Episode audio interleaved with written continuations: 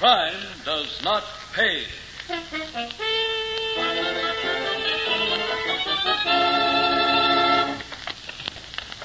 Drop it, Martha. Drop it. I'll kill you. I'll kill you first. Not if I can help it, my lady. Michael, you're twisting my wrist. The gun's against my chest. Isn't it? And my finger is over yours. On the trigger. Michael, I didn't mean it. Don't, don't. Perhaps you didn't mean it, my lady. But I did.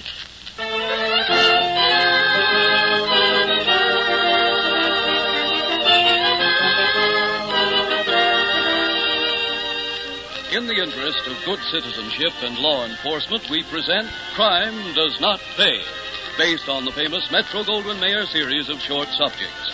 In just a moment, you will hear Voice of Death, starring John Loder.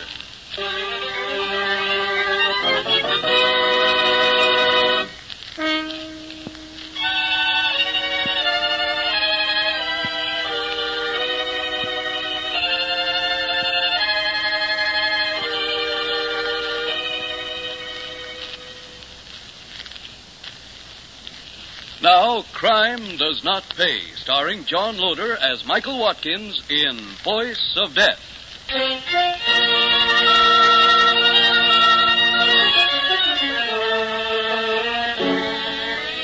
Before anything else, Michael Watkins had charm. He was debonair. He was fatal to women, mostly between the ages of 40 and 50.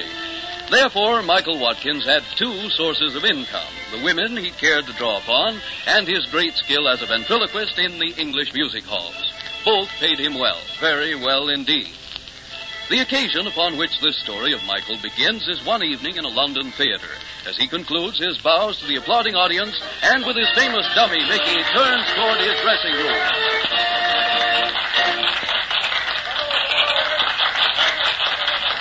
Well, Mickey, we did it once again, didn't we? Thanks for the wee, Mike. Thanks very much. Michael, darling, you were marvelous. Say, Mike, she's here again. Mickey, is that the way to talk about the love of our life? Never mind the our life. Yours, not mine. Michael, will you stop talking to that wicked doll and pay some attention to me? Martha, my dear, it's long past Mickey's bedtime. He really doesn't know what he's saying. But once he's where he belongs, you'll have all my attention, dear, as always. I will not share you with anyone. Now, hurry, darling. Take off that silly makeup so you'll look like my Michael. Hurry now. You have the lady, Mike. Why stand there? I'm on my way, son, on my way. Ten minutes at the longest, Martha.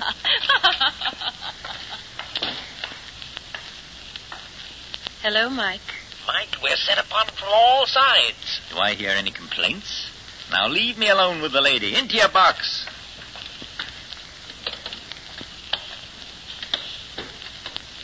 There. Now, Dorothy. Sweetheart, where did you pop from? To be exact, from behind that screen. To be informative, from an airplane ticket office. Oh, Paris for the weekend, darling? Uh, will you excuse me if I take my makeup off? Of course. Not Paris for the weekend, Mike. America forever.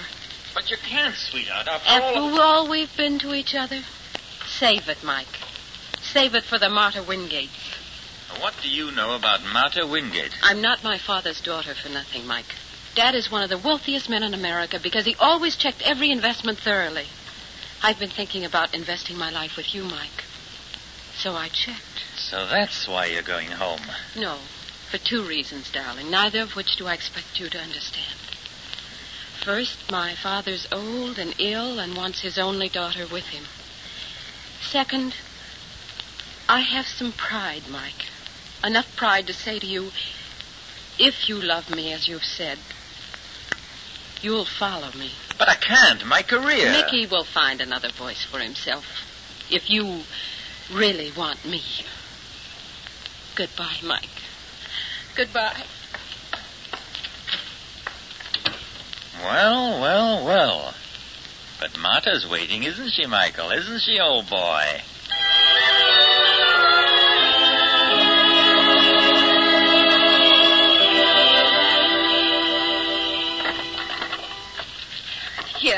Darling. Read this. I, Martha Wingate, being of sound mind, and so on, so on, so on, Leave all my real and personal property, with certain exceptions hereinafter described, to Michael Watkins, for whose love and kindness to me at a time when I most needed them. Marta, you haven't cut off your family for me. I have no family. No one. The exceptions are my servants and a charity or two. What if I told you, my dear Marta, that I've been playing for bigger stakes than this? I don't understand, Michael. What more can I give to you? I have no intention of marrying you, my dear. But I needed wherewithal to put me in a position to lay hands on more money and power than you ever dreamed of. How? By marrying that that American? Leave it to a woman's instinct. Think of it, Marta. Not only tremendous wealth and the power that goes with it, but youth and beauty as well. Two assets which I'm afraid you do not possess any longer. I don't believe my ears. I don't. I, I can't. Here, here on the desk, the letters you wrote. I tied them with ribbon. I believed them. Believed them. Did you really, or did you only want to believe them? Isn't it possible, my dear Marta, that all along you knew the ending might be like this? That is why you kept your little pistol there with my letters? Yes, the pistol there. I knew. I suppose I knew. It's why you're very right, Michael. But I think you made one mistake. One mistake. You expect me to use the pistol on myself, not on you. Marta, I'm going to take that gun away from you. No, Michael, don't move. Don't move. Drop it, Marta, drop it! I'll kill you. I'll kill you first. Not if I can help it, my lady. Michael, twisting my wrist. The gun's against my chest. Isn't it? And my fingers over yours, on the trigger. Michael, I didn't mean it. Don't, don't. Perhaps you didn't mean it, my lady, but I did.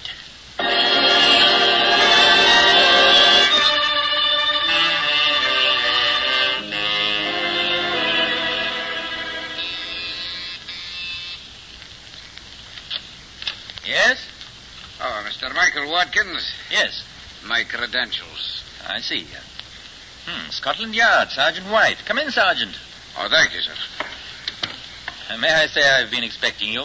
Oh, have you indeed, Mr. Watkins? Yes. When I was informed of poor Marta's way out and the gesture of her will, the papers were rather descriptive, and my letters near the body and all that. Well, I rather expected that you fellows wouldn't close the case without seeing me. What can I do for you, Sergeant? Did you expect Mrs. Wingate to take her own life, Mr. Watkins? As a matter of fact, I thought her many threats were jealous hysteria. Oh, I see. And she had reason to be jealous? Oh, I warned her often that there might be a younger woman one day. She refused the inevitable when it came. Hmm. Well, you were honest, at any rate. I try to be, always. Um, is there any reason for any other verdict than suicide, Sergeant? If so, I offer any help I can give to track down the killer. Oh, no, no, no, no, nothing, Mr. Watkins. Just the small fact that the wound. Well, it struck me that Mrs. Wingate's wrist must have been bent at a very sharp angle to permit the bullet to enter where it did. You don't miss very much, do you, Sergeant? However, the medical examiner assures me that it could have been done. You seem quite prepared to accept the limelight as the cause of Mrs. Wingate's self-destruction. Well, now, do I have any choice? Apparently, no. Well, Mr. Watkins, I wanted to meet you, and having seen you, if you'll excuse me now. Uh, naturally. Uh, anything I can do, just call on me. Oh, we shall. As a matter of fact, my superiors have given me leave to request that you remain within reach until further notice. Good day, Mr. Watkins. Apparently, no time to lose.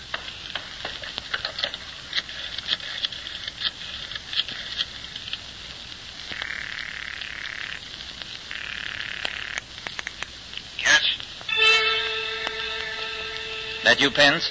Who's asking? Mike Watkins, remember? Well, the lad I taught a few tricks to not so long ago. I need your help, Pence. I- I'll pay well. You birds always do. What is it? A check you want signed with someone else's No, no, name? no. That I could do myself after all you've taught me, Pence. I want a complete set of identity papers from the photostat of birth certificate on up. I want them in the name of Martin Williams. Get that. Martin Williams, and I want them fast. I'm getting out of the country Pence as quickly as I can.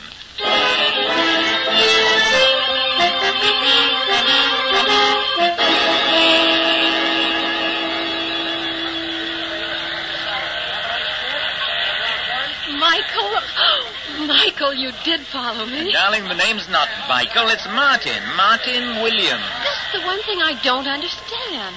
Oh, the porter will have your bags at the street level, dear. Come on, we go this way. Why did you change your name? I didn't. Williams is my right name. Watkins was a stage name. Ditto, Martin, and Michael. And passports must be in legal names, you know, like birth certificates. Oh, then that explains it. I couldn't understand. One night a call comes from a transatlantic liner, a Mr. Williams, person to person, to me. Mr. Williams wishes to speak to Miss Dorothy Spencer, and then to hear your voice, to know you're on the way. Oh, Michael, you're a devil. will, will your father appreciate a devil, Dorothy? My father appreciates success, and you're a successful devil. Is Mickey with you? I've abandoned Mickey. Oh, no, he was cute. That's done with, sweet. Oh, uh, I came into a little money, and while I can't take it out of England, we, well, we might go back there and live on it, darling, if necessary. Oh, that's for years from now. Come along and meet Father. Is he expecting a uh, ventriloquist? He's expecting the man I love. Well, darn nice of him to come to the pier this way. Oh, Dad insists on doing all sorts of things he never did before. Uh, Michael, Dad's far from well, and he knows it. I'm so glad I came home in time. I see. And so am I. Glad I came to America in time.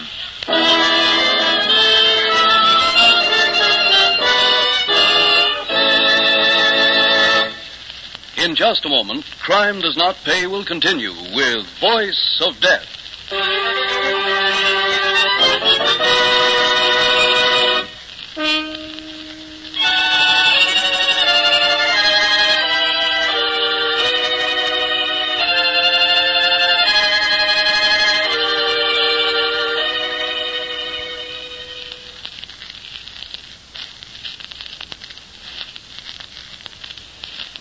We continue with Crime Does Not Pay, starring John Loder as Michael Watkins in Voice of Death.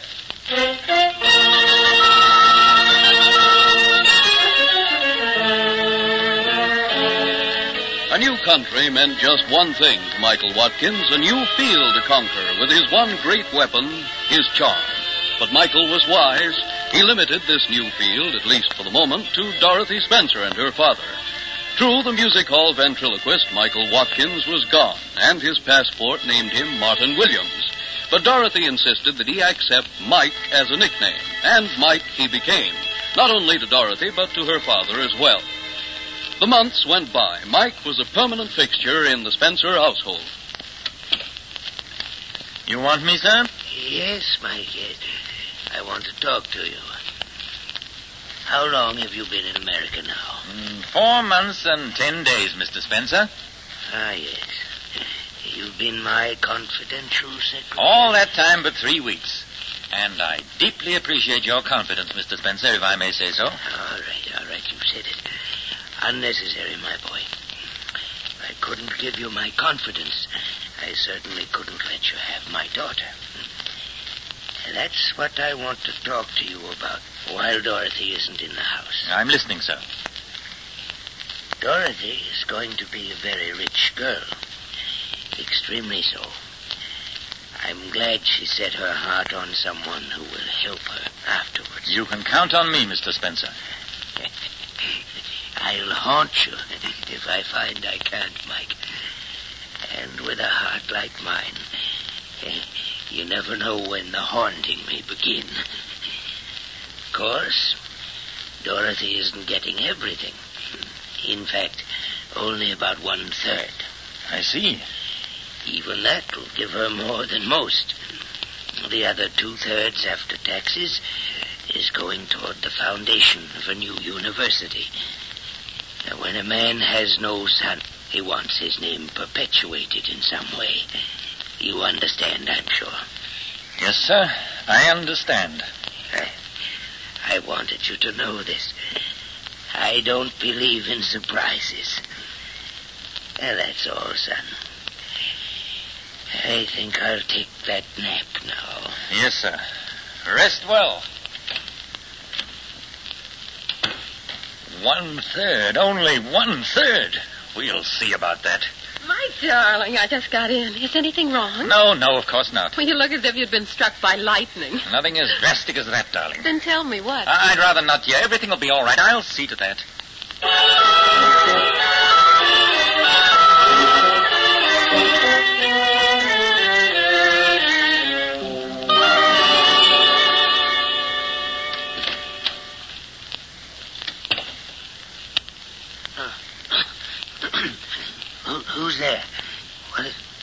Turned on the lights? I did, sir. Oh. What, what do you want, Mike? Is Dorothy... Dorothy is perfectly all right as far as I know. Oh. Well, then, what, what on earth are you waking me for at two o'clock in the morning? I want you to change your will. What? Well, I'll do no such thing. I think you'd better. Are you crazy? No, just young and strong with a good heart. Is this a threat, sir? Leave my pillow alone, you hear? Let me up. If you think this will change my mind. I've taken care of that. Taken care of it to a point already. Mike, you're smothering me. Don't fight, Mr. Spencer. Just slip away. Your heart won't take much. Make it easy for yourself. There. Even easier than I thought. Now, prop the body on the pillows. Good. Uh, the bells. Here. So, cook. And yes, butler. Excellent. Papers ready, fountain pen. All set. Come in. Mr. Williams, is something wrong? Mr. Spencer, is it? You rang, Mr. Spencer? Oh, Cook and Mr. Williams, too? Is he. Has he. Shut the door, please. Not yet, but he's quite low. He called me a few minutes ago. Oh, have you. Have you sent for the doctor, Mr. Williams? I will as soon as we've accomplished what Mr. Spencer wants done. So, so quickly, please. Oh, anything, sir. Of course, Mr. Williams. Mr. Spencer's made his will. What's that, sir? To be legal, they must know I'm in my right mind, that I want them myself to witness the instrument. Yes, sir. Now, please save your strength. Did you hear that, Mrs. Mallory? Oh, yes, I. I heard. I heard. And you too, Davis? Uh, yes, sir. He spoke quite clearly. Now, here's the pen. Mr. Spencer signed it while he still had the strength. You, you know his handwriting. Uh, just uh, there. And there. Now I'll call the doctor.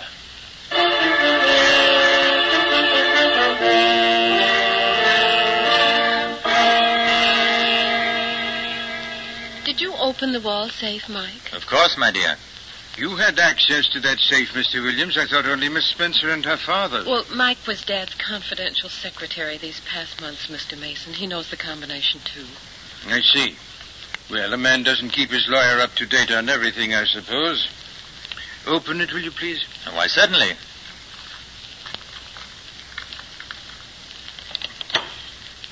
There you are, Mr. Mason. Thank you. Ah, yes, these, these leases are familiar. And this is the first share of stock he ever bought. He told me once he'd never sell it. Yes, papers. Okay. Oh, this, uh, this is the will I drew for him. There seems to be one more envelope here, uh, same size as that one. Yeah, no harm in opening it.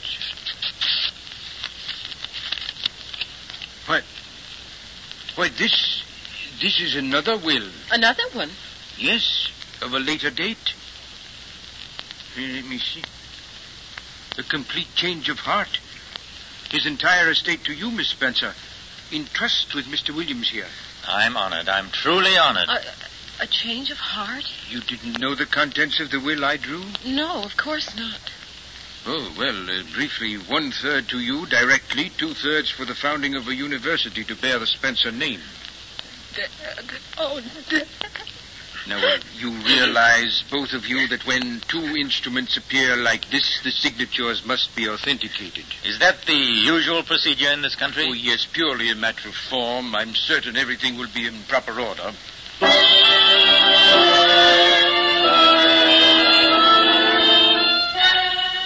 Miss Spencer, I asked you here to my office in strictest confidence. You sound as if something terrible were happening. On your honor, on your father's name, not a word beyond this room. Oh, of course not. The second will. The signature was far too perfect. It's definitely a tracing. Analysis reveals the faint carbon lines of the tracing. It's a forgery? I'm afraid so, and I'm afraid I must ask you to sign this paper.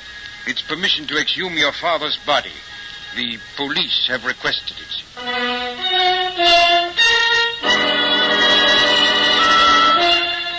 There it is, Mr. Mason. Medical examiner's report.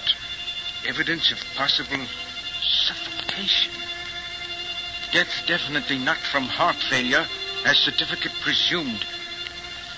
But this is incredible, Lieutenant. It's simply incredible. Not to us, Counselor. Not with a motive as strong as that forged will. But surely you don't suspect Miss Spencer. Oh, definitely not. But we've been doing some checking, sir, including several telephone conversations with the Criminal Investigation Division of the London Police. Scotland Yard? Exactly. I wonder, Mr. Mason, if you could arrange a meeting between Miss Spencer and myself. Lieutenant Allison, I, I can't. I just can't. Be- if what you believe is true, I'll never be able to live with myself. Not ever. Well, he was an old man, Miss Spencer. His time was very short in any case. And there is such a thing as justice. You said Cook's story puzzles you about Dad speaking to her the night he died. It does. Mike. Mike was a ventriloquist in England. Well, that fits. It fits everything. Miss Spencer, will you go along with our plan? Yes, oh yes, only quickly, or I shall do something terrible myself.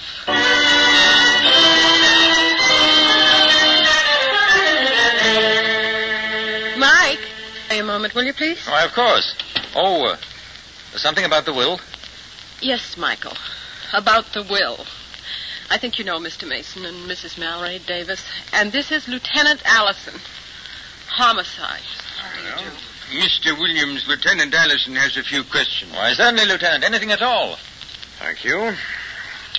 Mr. Williams, I think you should know that the will which gave you control of Mr. Spencer's fortune was a forgery, Impossible. but true. Definitely proven true. The signature was a tracing. Mr. Spencer never signed that will. Mrs. Mallory and uh, Davis here never saw him sign it. That's true. You said yourself that night he signed it before we came to the room. Now, you're imagining things, Mrs. Mallory. Davis says the same thing. Tell him, Davis. I, I told it to you already, Lieutenant. I, I had no idea Mrs. Mallory had said the same thing before. I But he spoke to you, told you himself. Let me read you this, Williams. It's addressed Lieutenant James Allison. Michael Watkins, well-known ventriloquist, disappeared from London. Check of American consulate, revealed photostat, birth certificate, one Martin Williams. Check of information on certificate, revealed same forgery. If Williams ventriloquist, this office interested. Doubt concerning suicide, Marta Wingate. Send fingerprints. Signed White, CID London. Your fingerprints are on the way.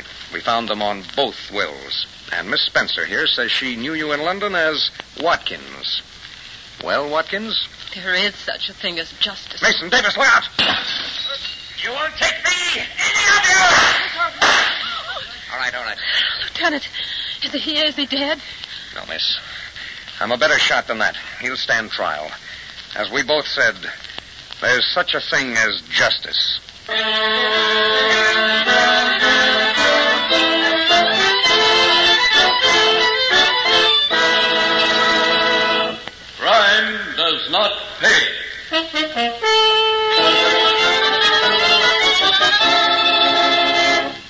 John Loder, who was starred as Michael Watkins in Voice of Death, will be back with you in just a moment.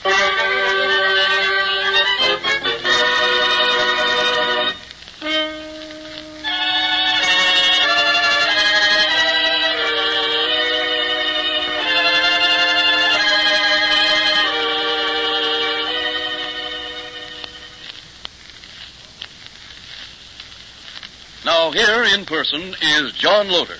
Obviously, there was nothing about Michael Watkins that might be counted excusable or even as a saving grace. This man was evil, preying as he did upon weaker members of the so-called weaker sex and upon those who could not defend themselves. But there was an end and a retribution for Michael Watkins in this story, and there's a punishment for every one of his ilk in real life. Watkins made one mistake, and that was enough. Our prisons and death houses are filled with people who made mistakes. But the greatest mistake of all is made when the person contemplating criminal action forgets or fails to realize that crime does not pay. Thank you, Mr. Loder.